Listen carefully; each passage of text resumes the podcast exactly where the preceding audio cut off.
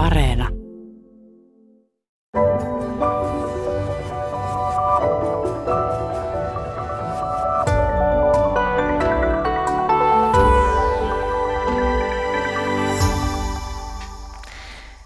Tänään siis puhutaan luonnon kuntouttavasta voimasta.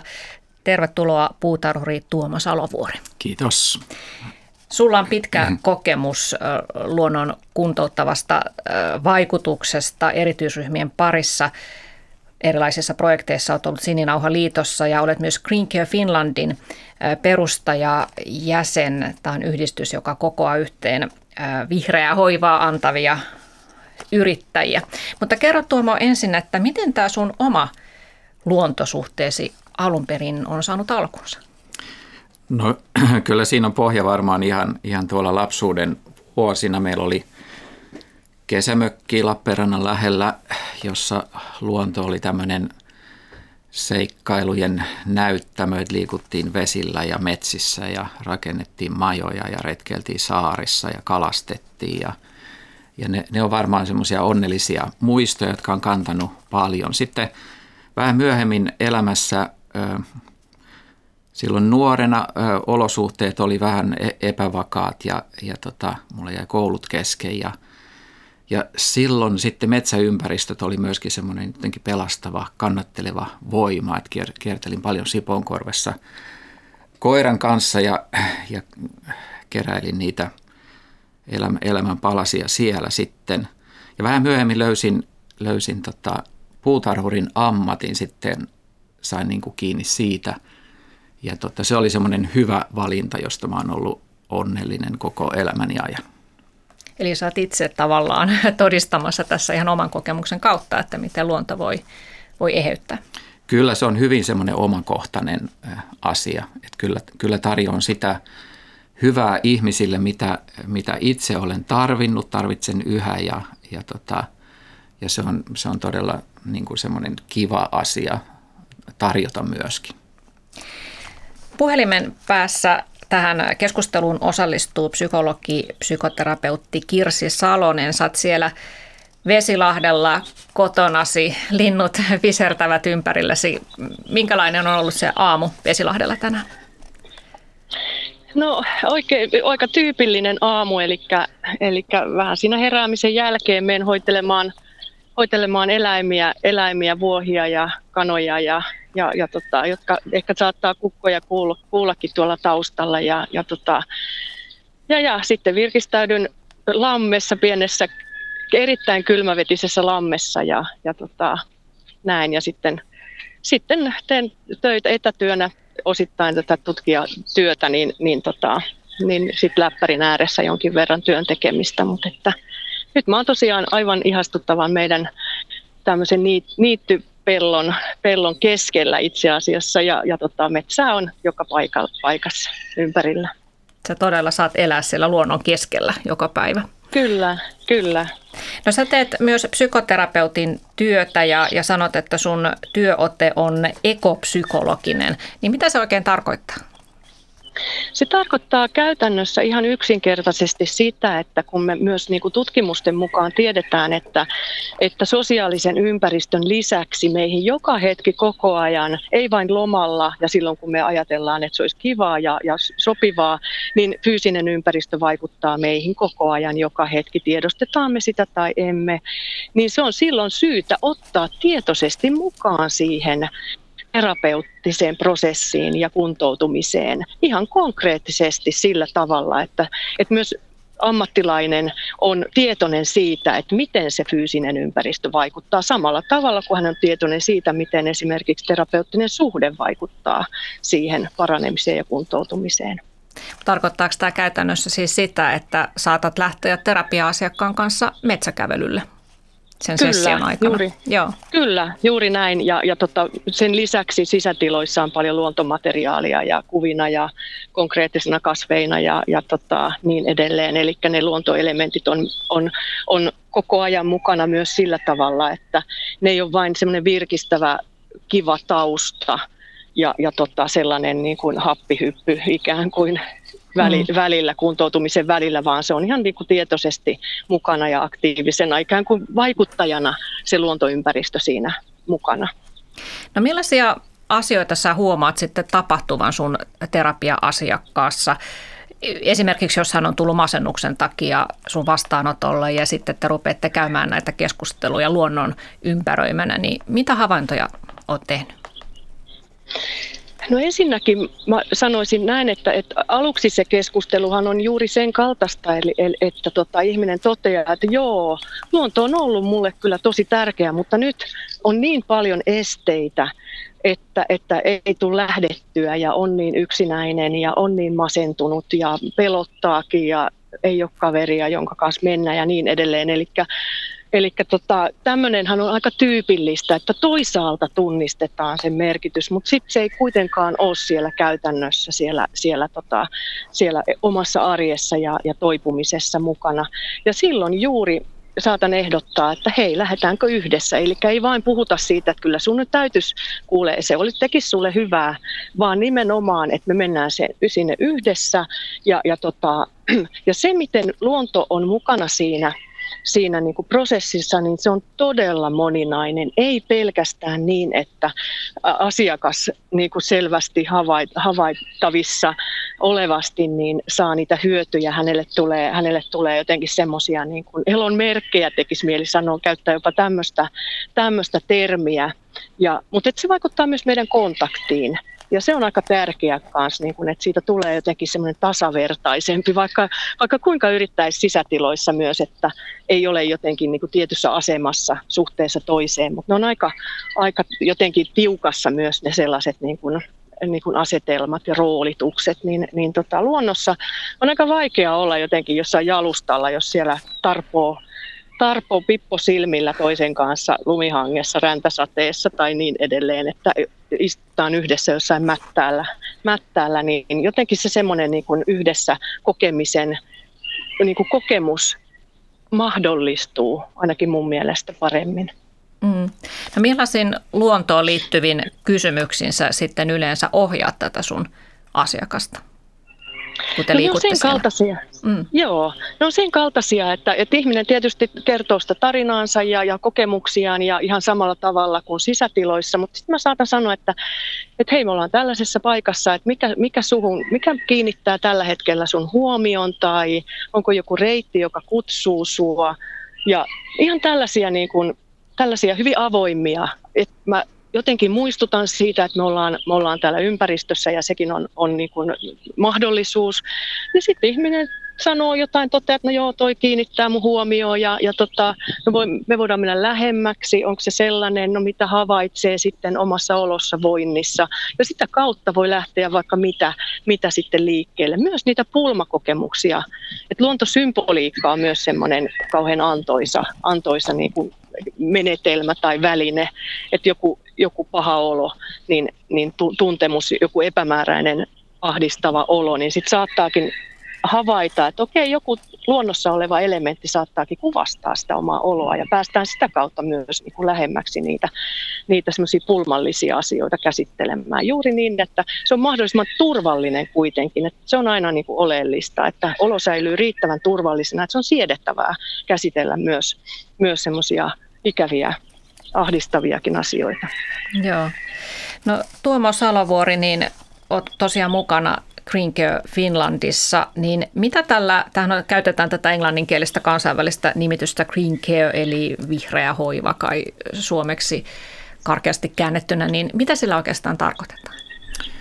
No sillä tarkoitetaan sitä, että luonnon hyvinvointivaikutuksia tietoisesti hyödynnetään kuntoutumisessa tai oppimisessa tai, tai hyvinvointipalveluissa. Sitä se lyhykäisyydessään tarkoittaa. Se on sitten käytännössä se voi olla siis tämmöistä vaikka terapeuttista puutarhatoimintaa, eläinavusteista toimintaa, metsä- ja maatilojen, metsäympäristöjen käyttöä ja, ja ne toimintatavat vaihtelee, mutta tämmöinen tietoinen luonnon hyvinvointivaikutusten hyödyntäminen on siinä keskiössä. No Tuomo Salovuori, sä keräsit muutama vuosi sitten opinnäytetyötäsi varten kokemuksia kuntouttavasta puutarhatoiminnasta ja haastattelit puutarhatoiminnan ohjaajia psykiatrisissa sairaaloissa ja vankilassa ja kehitysvammaisten työpajalla ja muistihäiriöisten hoitopaikoissa.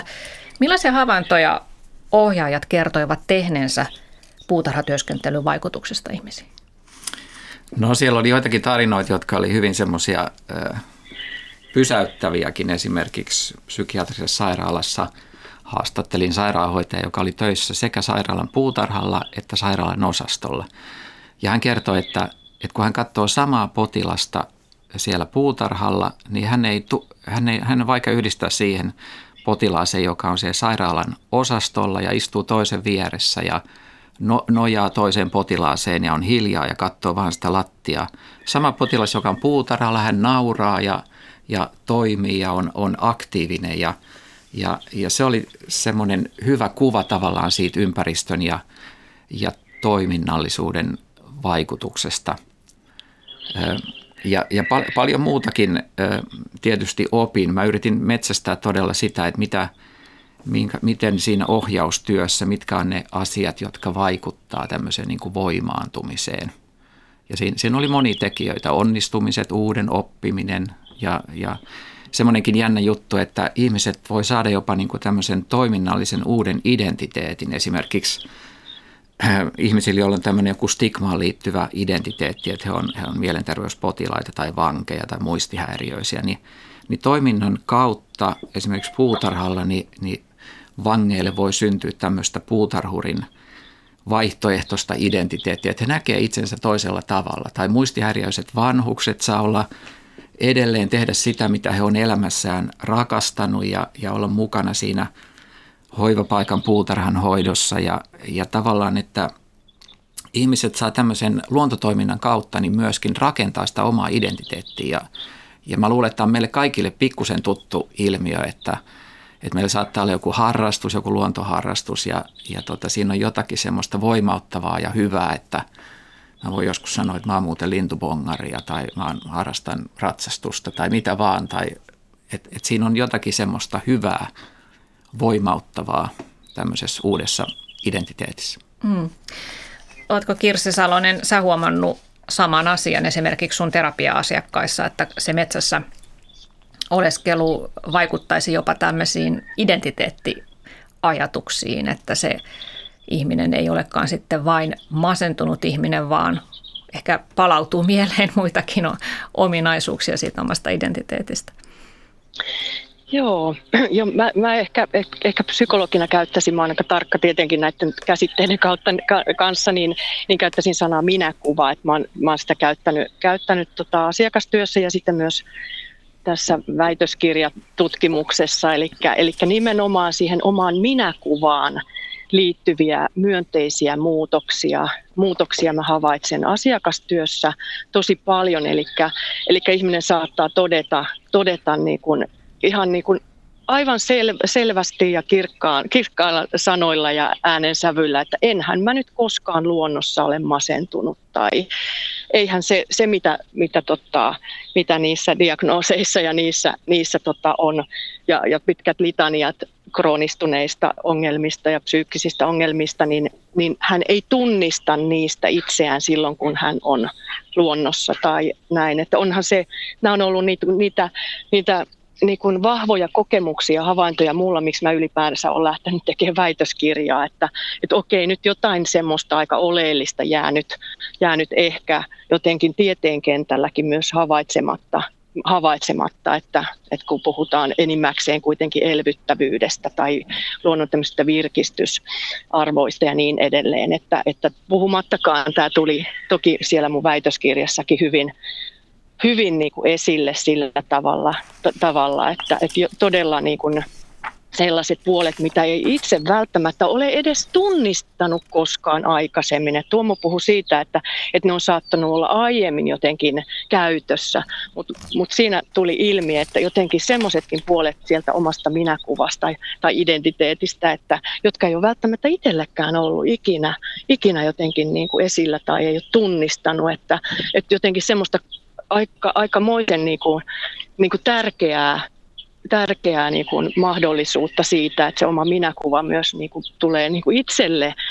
itselle sitä kautta kautta niin kuin eheämmäksi tai myönteisemmäksi, niin nämähän on ihan, ihan valtavia, valtavia vaikutuksia ja mahdollisuuksia, resursseja, mitä, ja tämähän on semmoinen työ, mitä terapiassa, mihinkä myös pyritään mm. tietenkin kuntoutumisen myötä, että se jollain tavalla jatkuisi, ei vain se, mitä on siinä hetkessä niin kuin hyviä vaikutuksia, vaan se myös kantaisi sitten jatkossa. Ja nämä on, nämä on kyllä niin kuin vaikuttaa siltä, että, että ne on niin semmoisia muutoksia, jotka kantaa myös eteenpäin.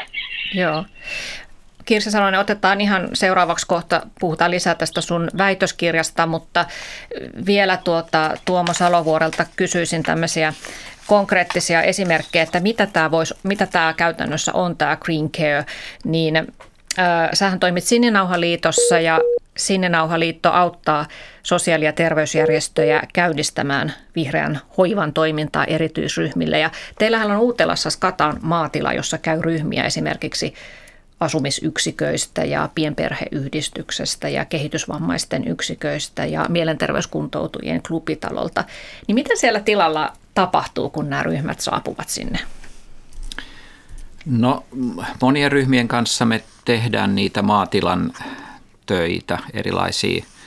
Nyt keväällä tietysti tota, tehdään paljon puutarhatöitä, kaikkea siihen liittyvää, kunnostetaan ympäristöjä. Meillä on pari viikkoa sitten tullut eläimet sinne, siellä on nyt tällä hetkellä sitten myöskin lasten päiväleirejä, jota 4H pitää.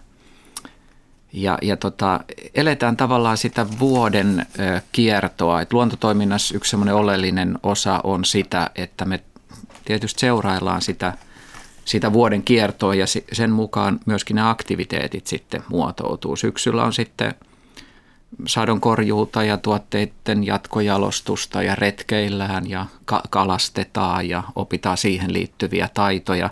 Talvella tulee sitten ö, luontoon liittyviä kädentaitoja, joita voidaan tehdä, tehdä sisällä. Ja, ta, ja tavallaan se kiinnittyminen myöskin vuoden aikoihin ja siihen rytmiin, niin, niin se on, se on semmoinen hyvä, hyvä elämää tukeva asia. Että et kyllä se tekeminen liittyy tähän vuoden aikojen vaihteluun.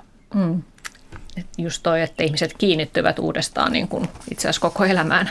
Aivan, että se, mm. ja tavallaan tulee myöskin semmoinen tuttu vuoden kierto, että jota, joka sitten pienin variaatioin ö, toistuu, että että sehän olisi hyvä, että sanotaan esimerkiksi jossain hoivayksikössä, jossa elämä alkaa näyttää hyvin samanlaiselta, jos ollaan sidottu vaikka siihen omaan huoneeseen ja samat seinät ympärillä, niin, niin sinnekin voitaisiin tuoda se vuoden rytmi niin kuin erilaisin tavoin, että voidaan – istuttaa kausikukkia ja, ja tuoda sisään luonnosta jotain asioita ja tavallaan sielläkin kuitenkin elää sitä, sitä tuttua vuoden aikojen kiertoa, joka on, on esimerkiksi muistihäiriöisille vielä tuttu ja tuo semmoista turvallisuutta, kun, kun moni asia muuttuu ja, ja päivät voi muuten muistuttaa hyvin paljon niin kuin toisiaan.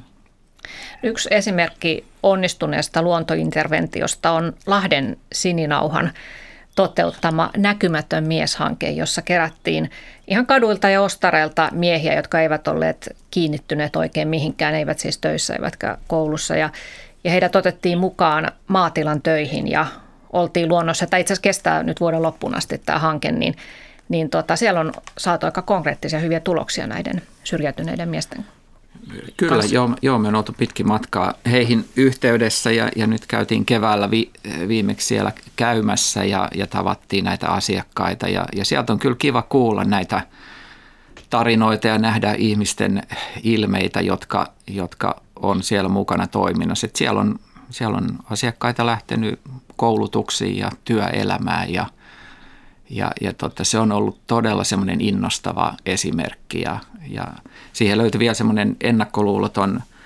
maanviljelijäkumppaniksi, jo, jolla on jo tämmöinen lastensuojeluyksikkö myöskin niin kuin, hänen, hänen työssään mu- mukana. Että, että se on todella innostava, hieno esimerkki. Joo. Ja Ylekin on tehnyt tästä aikaisemmin juttua, niin, niin tuota siellä – oli haastateltu sitten näitä miehiä, jotka osallistuu, osallistuu tähän, niin eräs kommentoi, että kyllähän sitä on henkisesti ja fyysisestikin parempi olo päivän jälkeen, kun kotiin menee. Aika hyvin tämä pääkopan pitää kasassa. Aivan, joo. Ja. Jos elämään, että hän on aikaisemmin vaan tota, viettänyt päivät ostarilla. Aivan. Maatilaympäristöt on hyvin semmoisia terapeuttisia ympäristöjä parhaimmillaan ja, ja tota, siellä on monenlaisia, monenlaista niin eri tasosta tekemistä, hyvin erilaisia asioita, että se on erittäin hyvät kokemukset on tosiaan siitä. Puhumme siis luonnon ja puutarhatoiminnan kuntouttavasta voimasta ja tässä oli äsken äänessä puutarhuri Tuomo Salovuori Sininauhasta. Ja lisäksi puhelimessa meillä on psykologi Kirsi Salonen. Ja Kirsi, tosiaan tällä viikolla Tampereen yliopistossa tarkastetaan sinun väitöskirjasi psykologian alalta. Ja, ja tuota, otetkin tuossa aikaisemmin esille, että sinua on vähän häirinnyt se, että yleensä kun puhutaan näistä luonnon hyvinvointivaikutuksista, niin keskitytään siihen, että luonto parantaa tarkkaavaisuutta ja palauttaa stressistä. Mutta sä halusit tuoda sun väitöskirjassa esille ne suoranaiset parantavat vaikutukset, joita luonnossa oleskelu voi tuoda. Ja sä tutkit sitä, että minkälaisia vaikutuksia on omaehtoisella ja ohjatulla – luontokokemuksella, niin mihin tulokseen tulit? Tarvitaanko siihen parantavaa vaikutukseen nimenomaan sitä ohjattua luontokokemusta? Ei välttämättä tarvita. Eli näitä parantavia vaikutuksia voi saada, saada tota myös niin sanotussa omaehtoisissa luontokokemuksissa. Se, mitä tämä, ohjattu luontokokemus, eli, eli niitä voi olla juuri näitä green care-toimintaa. Mulla oli myös väitöskirjassa tämmöinen luontointerventio, kun luonnosta virtaa interventio, niin, niin tota, näyttää siltä, että tämmöinen ohjaus nimenomaan tuo mahdollisuuden tämmöiseen niin kuin tietoisempaan luonnon hyvinvointivaikutuksien tunnistamiseen ja, ja koettuihin vaikutuksiin. Eli ihminen tulee tietoisemmaksi tämmöisen ohjauksen avulla siitä, mitä hänelle tapahtuu ja, ja, ja tota, hän alkaa tunnistaa niitä vaikutuksia itsessään tämän ohjauksen avulla paremmin. Ja ajattelen, että tämä on varsin tärkeä asia. Muutenhan me, jos ei me tunnisteta eikä tiedosteta niitä vaikutuksia, niin mehän saatetaan tehdä vääriä valintoja elämässämme, mennäkin sinne ostarille, ostarille viettämään vapaa-aikaa jos ei me tunnisteta niitä, että ahaa, okei, se olikin juuri tämä, kun mä olin täällä, kävin tämän tämän puiston poikki kuljin, niin tämä oli juuri se, miksi mä tänään voinkin paremmin tai mun mieliala onkin kohonnut, kohonnut verrattuna muihin päiviin esimerkiksi, niin sehän on niin kuin todella tärkeää. Ja muuten me ei käytettäisi sitä. Ja toinen seikka on se, että näyttää siltä, että nämä ohjatut luontoympäristöt tai ohjatut luontokokemukset Tosin niissä on vähän eroja sen suhteen, että minkälainen se on ollut se interventio, niin näyttäisi tuovan tämmöistä tukea tällaiseen niin kuin psyykkiseen prosessointiin. Juuri näin, että ihminen alkaa tunnistaa niitä muutoksia itse minä, omassa minäkuvassaan esimerkiksi. Ja tämäkin on kuntoutumisen ja terapian kannalta niin kuin todella merkityksellistä ja tärkeää. Mm. Kun sanoin, että kaikki, joo anteeksi, sano vaan, kysy vaan. Niin, kun tota, sä tutkit tässä väitöskirjassa ihmisten luontokokemusten kokonaisvaltaisuutta, niin mitä se, mitä se tarkoittaa se kokonaisvaltaisuus tässä yhteydessä? No se on hyvä kysymys. Sitä varmaan tulee vastaväittäjäkin kysymään minulta lauantaina. Sä voit nyt harjoitella. Mä voin harjoitella tässä. Niin, niin tuota, joo, se on nimenomaan niin kuin, ö, elpymisen lisäksi mä olen tutkinut sitä, että, että tarjoaako tutkimuskirjallisuus tämmöisiä niin sanotusti kokonaisvaltaisempia näkemyksiä, jossa ajatellaan, että elpyminen vain, on vain yksi tekijä selittämään näitä hyvinvointivaikutuksia. Ja, ja tota, tein, tein tämmöisen niin kuin kokonaisvaltaisia luontokokemuksia mittaavan mittarin, kolumittarin, ja se tuotti sitten neljä eri ulottuvuutta. Eli hyväksyvä läsnäolo, luontoyhteys, tilantuntu, oli tämmöiset niin kuin tietynlaiset ulottuvuudet. Ja sitten myös negatiivisuus, eli umpikujan kokemus oli yhtenä ulottuvuutena. Ajattelin, että se on myös tärkeää tutkia näitä kielteisiä kokemuksia. Se on, olisi aika sokeaa jotenkin ajatella, että luonto tuottaa pelkästään hyviä kokemuksia. Meillä on paljon kuitenkin niin kuin tietoa ja ymmärrystä ja myös asiakastyön puolelta tullut sitä tietoa, että ihmiset myös pelkää luontoa ja kokee sen inhottavana uutena ja vieraana ja epämiellyttävänä ja niin edelleen, niin halusin, halusin myös niin kuin tutkia sitä puolta, että miten, miten tämä ne kielteiset luontokokemukset, miten ne näyttäytyy omaehtoisissa ja ohjatuissa luontokokemuksissa. Eli käyttivätkö ihmiset itse tuota ilma- ilmaisua, että heistä tuntuu, että he joutuvat ikään kuin umpikujaan, jos heidät viedään metsään? Eivät itse asiassa käytä, että se oli ihan tällainen, että mä, mä loin tämmöisiä tietynlaisia kokemus väittämiä tämmöisiä kokemusominaisuuksia. Ja yhtenä oli, että tuntuu siltä, että ikään kuin vastakohta tilan tunnulle, että ei ole itsellä, on vähän niin kuin umpikujassa. Ihminen kokee elämässäkin monasti, että on vähän niin kuin putkessa tai umpikujassa. Ja siihen liittyy myös kiireen tuntua luonto ei, ei niin kuin mahdollista sitä, sitä niin kuin elpymistä. että kiireen tunne jatkuu luonnossa ja kokee itsensä riittämättömänä ja niin edelleen. Eli tämän kaltaisia kokemuksia, kokemuksia kyllä paljon ihmiset saattaa niin kuin muuten, muuten tota kuvailla niissä, mm. niissä niin kuin ikävissä tuntemuksissaan, niin niitä oli mukana tässä, tässä mittarissa. Joo. No kuinka, osaatko yhtään sanoa, että kuinka suuri osa sun tutkittavista ihmisistä koki tällaisia negatiivisia asioita luonnossa? Joo, sitä oli, sitä oli tota, näitä koettujen vaikutusten ryhmiä, jossa oli, jossa oli näitä elpyjiä, tervehtyjiä ja ristiriitaisia, niin näitä näitä, jotka kokee näitä kielteisiä tuntemuksia, niin niitä oli vähemmistö. Vähemmistö, että se taisi olla niin kuin alle, alle 10 prosenttia tässä aineistossa omaehtoisissa luontokokemuksissa. Mutta arvelen, että, että se määrä on toki suurempi suurempi meidän väestötasolla, että toki se vähän niin kuin valikoituu henkilöt, jotka ylipäänsä haluaa vastata tämmöisiin kyselyihin, mutta mä ajattelen, että se on paljon suurempi, suurempi mutta että se se pointti tässä on myös se, että näyttää siltä, että ohjauksella voidaan näihin, näihin, koe, näihin kielteisiin kokemuksiin ja, ja umpikujakokemukseen ja, ja tota, tämmöiseen kielteisiin inhotuksen pelontunteisiin nimenomaan vaikuttaa. Mm-hmm. Ja yksi semmoinen seikka vielä näillä kielteisillä, kielteiset kokemukset, niin heillä näyttäisi olevan säällä ja vuodenajoilla aivan hirveän suuri vaikutus myös sillä tavalla, että ne on niin kuin, tuottaa esteitä heille. Ei tule edes lähdettyä sinne luontoon. Niin, jos sataa vettä, niin se ei oikein niin. houkuttele sitten. Se ei houkuttele. Eli näitä, näihin esteisiin myös niin kuin näyttää siltä, että kun on tämmöinen interventio, niin ihmisen tulee lähdettyä ja itse asiassa havaitseekin, tai eihän tämä nyt ollutkaan. Täällähän onkin paljon värejä ja täällähän onkin ihan, ihan yhtä, yhtä lailla voi saada niitä hyvinvointihyötyjä niin. hyötyjä kun sitten vaan tulee lähdettyä sinne. Mm. Mutta varmasti on sitten myös niin, että on, on osa ihmisistä sellaisia, jotka kerta kaikkiaan vaikka kuinka altistettaisiin luonnolle, niin eivät, eivät opi siitä jostain syystä sitten nauttimaan. Kuinka paljon se Tuomo Mä, Salo... Niin sano vaan. Hei, saanko sanoa tuohon? Tämä ei olekaan, tämä on hyvä kun sanoit Sari. Se ei pidä paikkaansa vai? lauseen. Toi oli loistava lause, eli siitä ei tarvitse nauttia tämä on, näyttäisi olevan, että, että siitä ei tarvitse nimenomaan nauttia, että se hyvinvointihyöty ei tule vain sen kautta, että siitä aivan mielettömästi nauttii ja saa jotain niin kuin kiksejä siitä, siitä, että ne hyvinvointihyödyt näyttäisi tulevan joka tapauksessa, mm-hmm. vaikka se onkin vähän aluksi, voi olla vähän epämiellyttävää.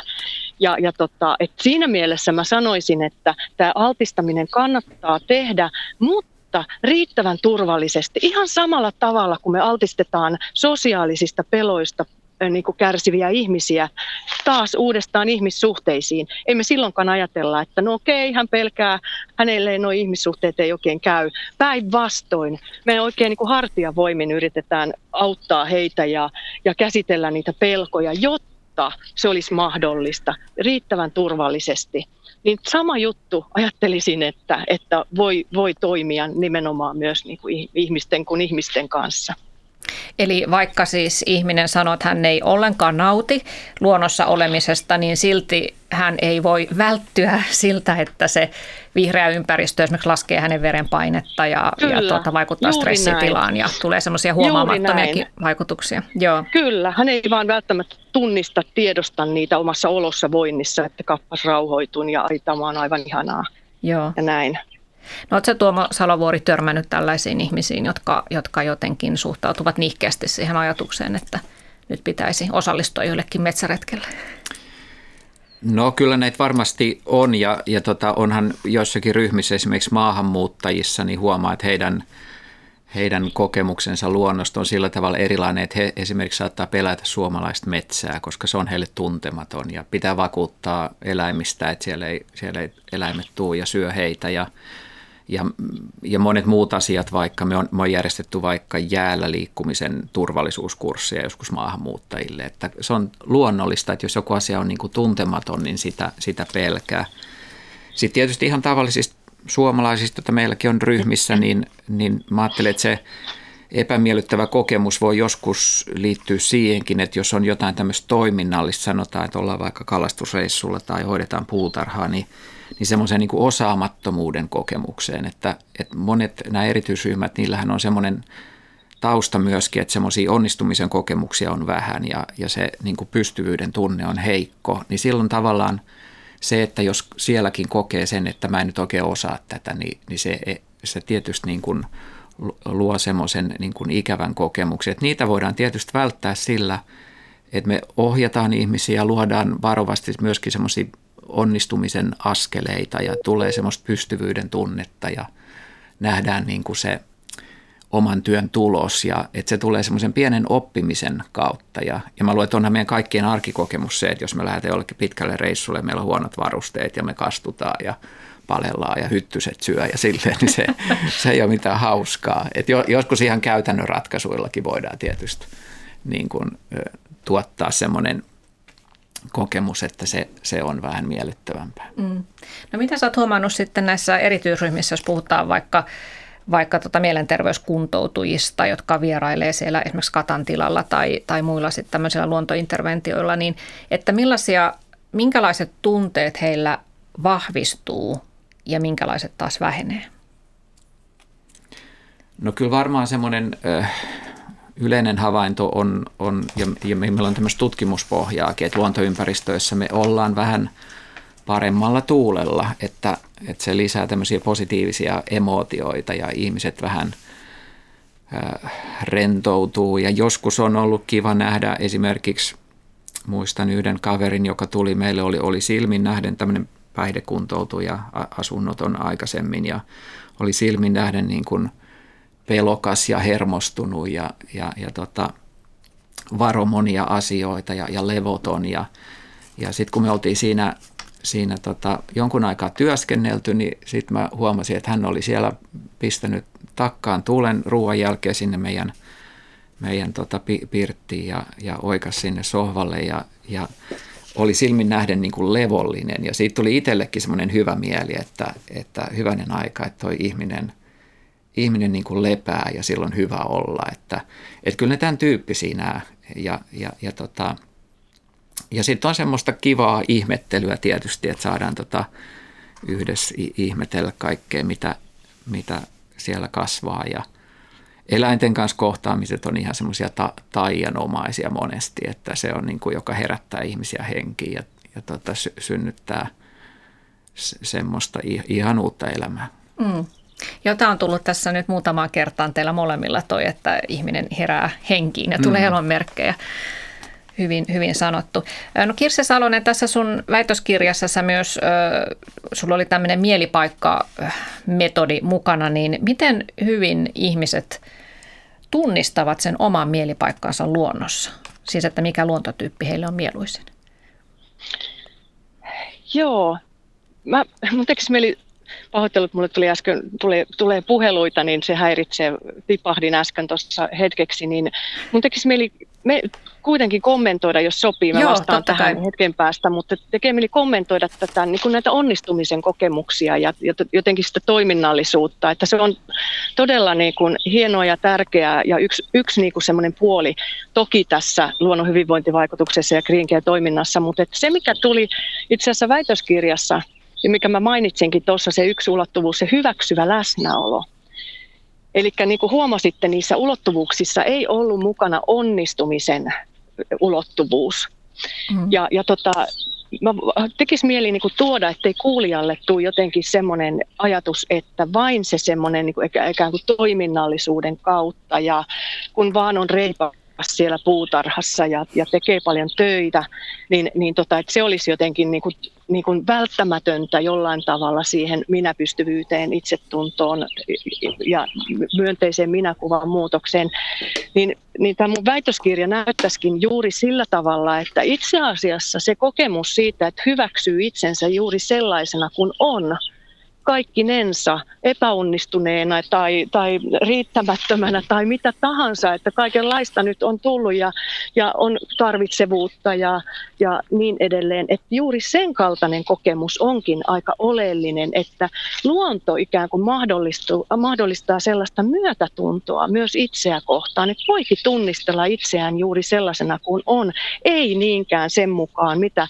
mitä multa odotetaan, että mun pitäisi, pitäisi jotenkin suoriutua muuttua. Meidän yhteiskuntahan on täynnä sitä, että vain jos me ollaan tietynlaisia ja vain jos me ollaan niin kuin oikein reippaita ja muututaan toisenlaisiksi, niin sitten ikään kuin vasta me oltaisiin hyväksytty sellaisena kuin se hyväksyttynä. Mutta että tämä, tämä on minusta niin oleellinen juuri sellainen, että, että se riittävyyden kokemus, että ja itse myötätunto onkin semmoinen aika vahva kokemus, jos siihen tulee sit lisäksi myös niin kuin sitä, että ahaa, mä voin oppia, oppia uutta ja ahaa, tällaisiakin taitoja on, niin se tulee va, ikään kuin mun mielestä siihen niin kuin ponuksena päälle, mutta se ei ole se sellainen niin kuin oleellinen, oleellisin asia tässä, tässä tota, tässä niin kuin luonnon hyvinvointivaikutuksen Joo. kannalta. Tuomo Salovuori sanoo tähän väliin nyt jotain.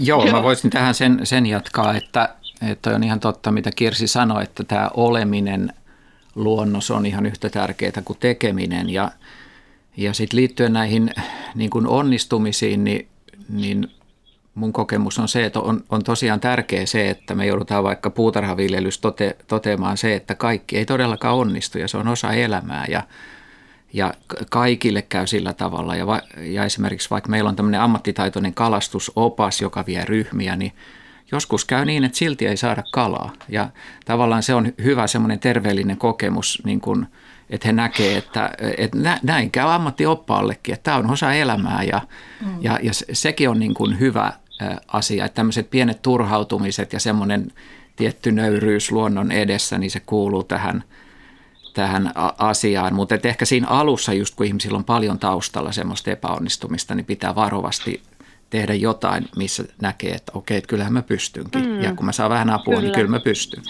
Joo. Kyllä, se on ihan tärkeää. Tekisi mieli vielä jatkaa tuohon Tuomon, Tuomon kommenttiin, että tässä tuli juuri tässä mun väitöskirjassakin niin sellaista, että mikäli se on liian tämmöistä niin kuin tehokkuuteen tähtäävää se toiminta, nimenomaan sitä, että pelkästään hakataan puita tai se esimerkiksi tuli esille, että jos siihen lampaaseen tai eläimeen, johon on kiintynyt, jonka, jonka kanssa on tietyllä tavalla semmoinen niin kuin hyvä suhde, niin, niin totta se joutuu, se lähetetäänkin teurastamolle esimerkiksi, niin tässä on niin semmoisia riskejä ja tässä on sellaisia niin kuin tekijöitä, jotka siinä interventiossa, siinä, siinä nimenomaan sen toiminnassa niin kuin nostattikin niitä kielteisiä tuntemuksia, surua, huolta, ahdistusta.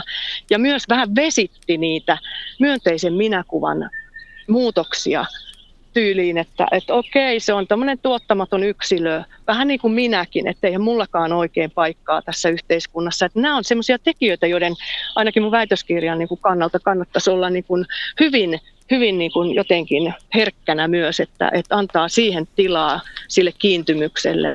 Että eläimiin todella kiinnytään ja, ja tota, enemmänkin tuli semmoista halua, että on ihana kasvattaa jotain kuin hakata jotakin. Että tämmöisiä elementtejä tuli näistä, näistä green care-toiminnan niin kuin eri interventiotyypeistä Joo. esille. Joo.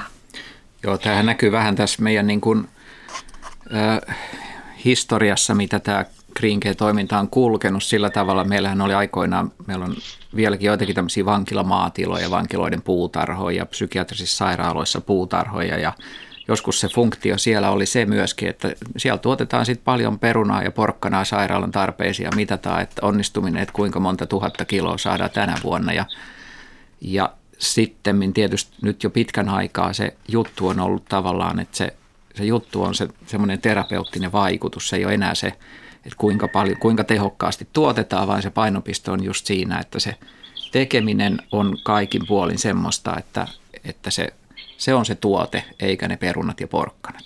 Mm. Mm. Ja sama maatiloilla tietenkin, jossa on kuitenkin se, se, se tota, funktio siinä, että se samalla kuitenkin tuottaa, tuottaa mm, niin kuin rahaa. Että.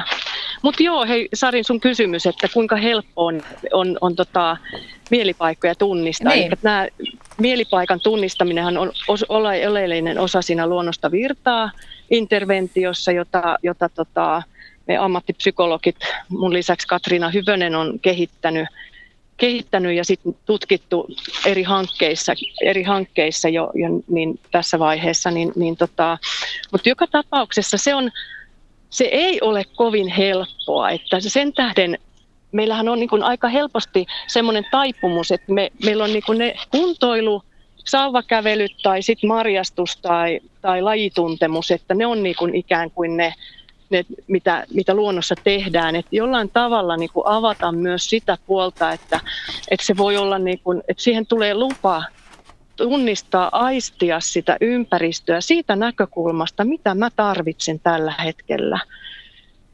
Ja se on vain ikään kuin oleellista nyt tässä hetkessä, niin se ei se kovin helppoa ole, mutta että ihmiset lähtee siihen kautta, että ihanaa, saako, saako näin tehdä, että, että vau, et, et se on niin semmoista luvanantoa ehkä enemmänkin ja ohjata sitä, että juuri tämä on oleellista, mitä sussa tapahtuu, mitä sä havaitset ja, ja ne elementit, mitkä nyt tällä hetkellä on sulle, sulle jostain syystä niin kuin mieluisia omini, ominaisia, niin siinä on jotain, siinä on joku pointti ja sitä tuetaan, sitä vahvistetaan, vaikka ei vielä tiedetäkään, mikä se pointti on. Mm. Sähän olet Kirsi Salonen mukana Kelan rahoittamassa kolmivuotisessa hankkeessa, jossa parhaillaan tutkitaan masentuneita ihmisiä ja luonnon mahdollisuuksia hoitaa heitä, joten tästä varmaan saadaan sitten taas lisää tietoa tästä, tästä tutkimuksesta. Kyllä, kyllä joo, se on tosiaan 2019 vuonna alkanut ja päättyy ensi vuonna ja meillä on nyt, nyt tota, tänä keväänä vielä, vielä tota, näitä luoviryhmiä luonnosta virtaa ryhmiä, niin, niin tota on, on ohjattu, ohjattu sitten ympäri Suomea itse asiassa ja, ja, tota, ja, ja saadaan niitä, niistä tuloksia sitten, sitten tässä, tässä jo varmaan loppuvuodesta. Mm. No, meillähän on Suomessa tähän Green Care-yhdistykseen kuuluu noin 500 jäsentä, jotka tuottaa näitä vihreän hoivan palveluja, niin, mutta mitä sanotte siitä, että onko kaikki Green Care-toiminta, niin onko se yhtä tuloksellista hyvinvoinnin suhteen? Eli, eli riittääkö siinä nyt sitten se, että toiminta tapahtuu luonnossa ja ollaan yhdessä vai, vai miten, miten tuota, voidaan sitten tarkkailla sitä, että onko se toiminta oikeasti laadukasta?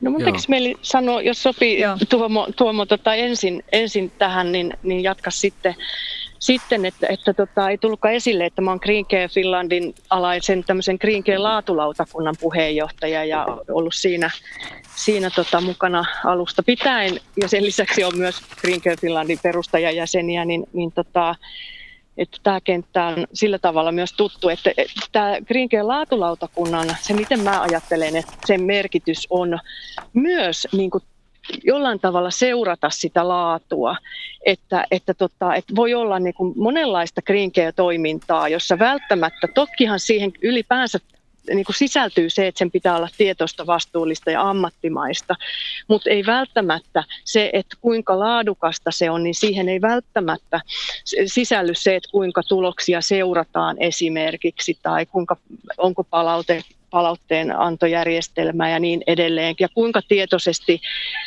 ohjaajat jotenkin niin kuin ymmärtää sen, että mikä juttu sillä luonnolla itse asiassa onkaan siinä, siinä toiminnassa ja palvelussa, niin tätä me seurataan siellä, siellä Green laatulautakunnassa ja käydään näitä hakemuksia tämmöistä Green Care-työkirjaa ihmiset sitten täyttää, hakija täyttää. Ja näissä, on, näissä ollaan niin aika tarkkoja sitten, että jos saa tämmöisen laatusertifikaatin, niin, niin tota, niissä, niissä ajattelisin, että on kyllä sitten aika hyvin nämä, nämä seikat huomioitu. Joo. Siellä äsken kukot ottivat osaa keskusteluun. joo, joo. joo. Tuomas joo.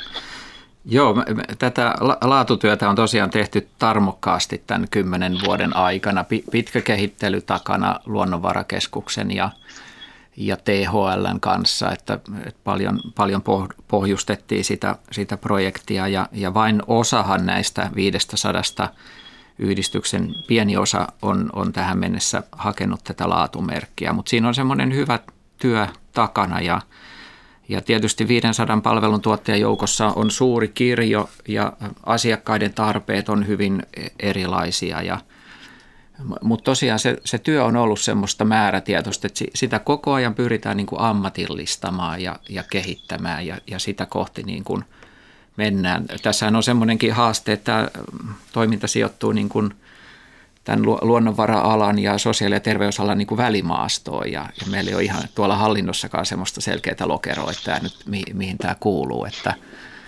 että, mutta, mutta Suomi on, on tehnyt tosiaan hyvää, hyvää työtä ja, ja paljon on saatu tässä laatuasiassakin niin kuin aikaan. Mm.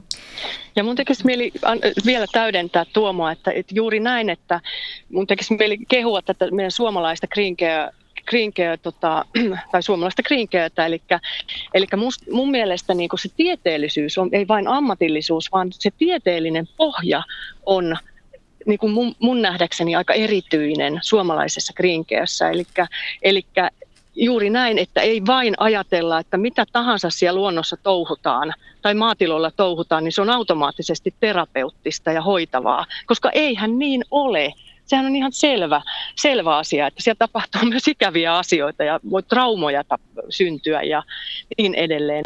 Eli yhtä lailla kuin mitä tahansa muuallakin. Tämä on mun mielestä semmoinen niin kuin, kunniakas asia, asia niin kuin suomalaisessa krinkeessä. Eli tämä, tämä tieteellinen pohja on, on näyttää olevan tällä hetkellä aika va- vankka. Mm. No voitaisiin vähän miettiä myös sit sitä, että kuinka paljon meillä olisi varaa ja mahdollisuutta lisätä tätä green carea. Nythän kansallisessa metsästrategiassa 2025 niin sen yhtenä hankkeena on nimenomaan muiden kuin puuntuotannollisten ekosysteemipalveluiden turvaaminen ja, ja siinä korostetaan, että yksi keskeinen kehittämisen kohde on metsien tarjoamat terveyttä vahvistavat ekosysteemipalvelut, eli asiaan ollaan kyllä Suomessa havahduttu. Mutta jos sitten ajatellaan vaikka, vaikka nyt Japania, siellä nyt tietysti ihmisten suhde metsään on ihan eri kuin kuin täällä jokamiesoikeuksien maassa, mutta siis japanilaisethan on keksinyt tämän metsäkylpyterapian ja – siellä on ihan sertifikoituja terveysmetsiä, joissa ihmisiä johdatetaan ihan koskemattomaan luontoon. Ja japanilaislääkärit kirjoittavat vuosittain 5 miljoonaa metsäkylpyreseptiä ja, ja se ei ole pelkästään tallustellaan siellä metsässä, vaan siellä, siellä sitten on erilaisia läsnä, läsnäoloharjoituksia tehdään. Niin eikö meilläkin voisi sitten ihan julkinen puoli niin olla mukana järjestämässä näitä, näitä palveluita, että esimerkiksi mielenterveystoimistosta saisi ohjauksen luontoryhmää, joka kokoontuu säännöllisesti vaikkapa jopa useamman kerran viikossa ja lähettäisiin metsään, koska tähän voi esimerkiksi masentuneelle, niin, niin kuin tässä on tullut ilmi, niin voi olla tosi korkea kynnys yksin lähteä, että jos terapeutti sanoo, että lähdepäs nyt ulkoilemaan, että se tekee sulle hyvää, niin, niin eihän masentuneena jaksa, että se tarvitsisi ehkä just tämmöisen ohjauksen. Mm. Tässä on joitakin hyviä avauksia ollut, että esimerkiksi Sipoon kunta on ollut sellainen edelläkävijä. Sie- siellä on ollut, ollut tämmöisiä käytäntöjä, että, että diabeetikkoja ja, ja mielenterveyskuntoutujia, niin he, he on tosiaan päässyt tämmöisille ohjatuille metsäretkille ja, ja terveydenhuolto on siinä mukana. Ja muissa maissahan, esimerkiksi Englannissa on jo tämmöisiä niin kuin, toiminnallisia reseptejä, että lääkärit määrää muutakin kuin kuin lääkkeitä, että jotain tällaista sanotaan vaikka sosiaalipedagogista hevostoimintaa jollekin nuorelle, jolla, jolla on haasteita. Että kyllä tässä on paljon tekemistä ja, ja tota, me, meidän pitäisi saada hyviä pilotteja esimerkiksi siihen, että vaikka erityisluokat vois vois olla vähän toiminnallisempia ja tulla tämmöistä luontoon liittyvää toimintaa vähän vahvemmin, vahvemmin mukaan. Et, et loppupeleissähän siinä aina, aina säästetään – että jos me pystytään esimerkiksi nuoria ihmisiä tämmöisen toiminnan kautta niin kuin saamaan sitten niin kuin paremmin yhteiskuntaa mukaan. Että totta kai meidän sotepuoli on haasteellisessa tilanteessa, että nämä uudet avaukset on aina niin kuin tiukalla, mutta, mutta toivottavasti tässä, tässä edistytään, koska mä uskon, että meillä on kaikilla, meillä on sekä tätä Kirsin mainitsemaa tutkimustietoa, tähän vankka tutkimustausta takana, ja sitten mä luulen, että meistä useimmat arkijärjellä tietää, että tämä on jotain, mikä toimii. Että on oikeasti mikä toimii ja että siihen kannattaisi satsata. Ja, ja siinä toivotaan, että löydetään niin kuin käytännön askelia eteenpäin. Mm. Joo, mä oon samaa mieltä Tuomon kanssa ja, ja tosiaan tämä on, tekisi mieli sillä tavalla sanoa, että se on todella, on hyviä avauksia, mutta että se on kuitenkin niin kuin valtaosin vielä hyödyntämätön ilmainen resurssi. Ja, ja toisaalta siis myös niin kuin ammattilaisten, ammattilaisten niin kuin kouluttamista tarvitaan. Et monet on, että no mitä siellä nyt sitten tehdään, että, että heillekin tulee vaan se kuntoilu ja marjastus ja, ja, ja tota, nämä, nämä seikat mieleen, lajituntemus, että, että, että myös niin kuin ammattilaisten kouluttamista tarvitaan, että he saavat tuntumaan siihen, että miten tämä elvyttävä hyvinvointia tukeva ympäristö otetaan mukaan siihen terapiaan tai kuntoutukseen, niin, niin se, se, se, sellainen puoli kanssa tässä, niin kuin, niin kuin, että, ja myös asenne, asenne kys, ky, tai seikka, että, että, tota, että mone, monella on varmaan niin semmoinen tuntuma ja kokemuksiakin. Me ollaan kanssa haastateltu tällaisia edellisessä tutkimushankkeessa Jyväskylän yliopiston tutkimushankkeessa näitä, näitä työterveyshuollon ammattilaisia ja minkälaisia esteitä he koki, että voisi ottaa näitä luontolähtöisiä menetelmiä käyttöön paremmin, niin monet ilmaisi sen, että jotenkin se asenne ja väärät käsitykset esimerkiksi siitä, että sotealan ammattilainen ei saisi mennä vastaanottotilojen ulkopuolelle, koska rikkoo salassa, salassapitovelvollisuutta. Että tämmöisiä vääriä käsityksiä myös, ja tämähän ei pidä paikkaansa, se on so, so, tota, sosiaali- ja terveysministeriöstä niin kuin tarkistettu, eli jos keskustelu on käyty asiakkaan kanssa, että, että se on hänelle ok, niin sitten se on, se on ok mennä, mennä niiden neljän seinän sisältä ulkopuolelle. Että, mm. Ja varmaan on sitten niinkin, että tarvitaan vielä semmoista vankkaa ristiriidatonta tutkimustulosta ennen kuin tämä lähtee todenteolla virallistumaan tämä Green Care. Mm. Että esimerkiksi mikä on, mikä on tuota erilaisten kroonisten sairauksien, kuten vaikka diabetes tai suolistosairaus, niin mikä niiden yhteys on mikrobeihin ja, ja luonnon, luonnon tuota tarjoamiin erilaisen bakterikantaan ja sen monipuolisuuteen. Mm. Mutta toisaalta mulle on jo aikoja sitten tullut mieleen, että jos jotain lääkettä olisi tutkittu niin paljon kuin luontoa on tutkittu, niin se olisi aikapäiviä sitten jo markkinoilla ollut. Että, että kyllä sitä aika, aika lailla jo on. Että mm. Toki juuri, että tietyn kohderyhmän kanssa ei välttämättä just tämmöistä interventiotutkimusta ei ole, ei ole tota vielä riittävästi. Mm, joo. No ihan tässä viimeinen minuutti alkaa, niin kerrotko vielä vaikka Tuomo Salovuori omasta itsestäsi, että jos sun olo on väsynyt ja uupunut, niin mitä sä teet? No kyllä mä, aina kun mä pystyn, mä hakeudun kyllä ö, metsäympäristöön, rannalle. Ja, ja tota, kyllä ihan vaan niin kuin olen, en, en tee oikeastaan mitään, että sa, saatan tehdä tämmöisiä rauhallisia kävelyjä, mutta kyllä se on tämmöistä niin kuin – pelkkää olemista. Ja, ja tota, mulla oli pitkään tämmöinen hyvä koirakaveri, joka nyt muutama viikko sitten kuoli, että hän oli usein mukana. Nyt, nyt täytyy mennä yksin, mutta se on silti, se on sellaista niin kuin parantavaa, voimauttavaa ja, ja tota,